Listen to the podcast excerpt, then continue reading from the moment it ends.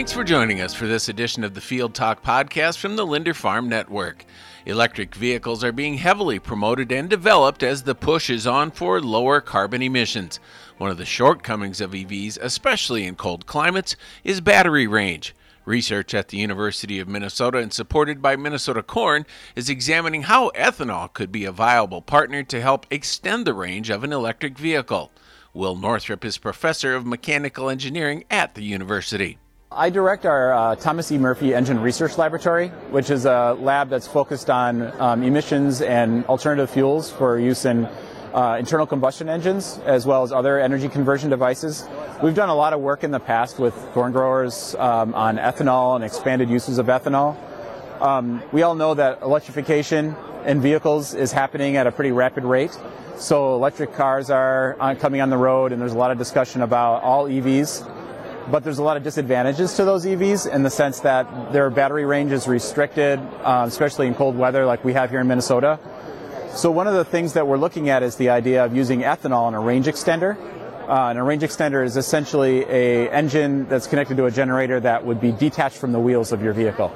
Northrop says there are some EVs that come equipped with range extenders. There's been a couple vehicles and um, that have used range extenders. In fact, uh, a new vehicle, the uh, Dodge Ram 1500 EV, which was just announced by um, Chrysler in the past couple weeks, um, is going to be using a range extender in one of its models. And so the idea of the range extender is that it turns on and off when the battery needs to be charged.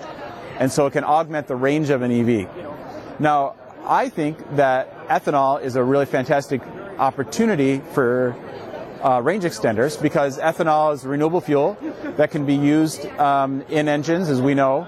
Um, and it also provides some opportunity for the technology that we're developing in this project.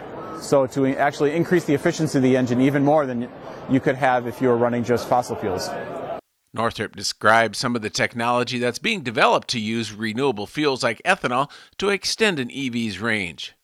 Yeah, so it's a little it's a little complex, but what we're doing is we're taking the exhaust waste heat from an engine, sort of like if you have uh, hot gases coming out of the exhaust, and those hot gases are then sent through a reactor, and that reactor essentially converts some of the ethanol to hydrogen and, and carbon monoxide, um, which is then sent back into the engine.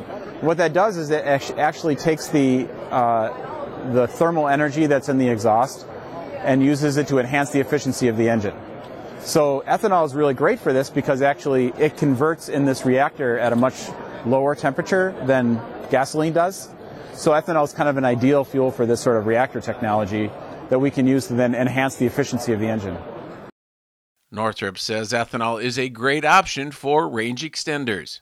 You know, it may even set up an opportunity to use higher blends of ethanol in uh, range extender technology because range extenders um, may not fall in the same regulatory category as, say, a propulsion engine in a vehicle. So you can imagine using a higher blend of ethanol for some range extender that you may have in the bed of your pickup truck, for example, that may not be under the same regulatory as like a E15 blend or something. So we could even expand the use of ethanol for these types of applications. While the research at the U is being done on passenger vehicles, the technology could be applied in many other ways. Oh, it could. In fact, um, I was just contacted by some folks in Australia. They're thinking about uh, ethanol as a range extender fuel for long haul and uh, medium duty trucks. So I think it's it's actually being thought of in a lot of different uh, countries as well, not just in the U.S. So yeah, it's an interesting idea. Northrop says funding from Minnesota Corn has helped to advance the development of new technologies and new biofuel opportunities. Well, I mean, I think like all the funding we've had from Minnesota Corn, it's been really useful for really getting to the bottom of some of these questions. And, and I think this project kind of got to a technology development level where we could possibly imagine seeing it go into an application, more of an applied, um, uh, an applied demonstration, if you will. So I, I think that that's something that we could see, you know, that the corn growers funding sort of give us that level of confidence that we can then move the technology readiness up to another level and do some demonstrations. So, yeah. Range extenders are one technology entering the marketplace, but Northrop expects there will be a wide range of technologies developed in the future.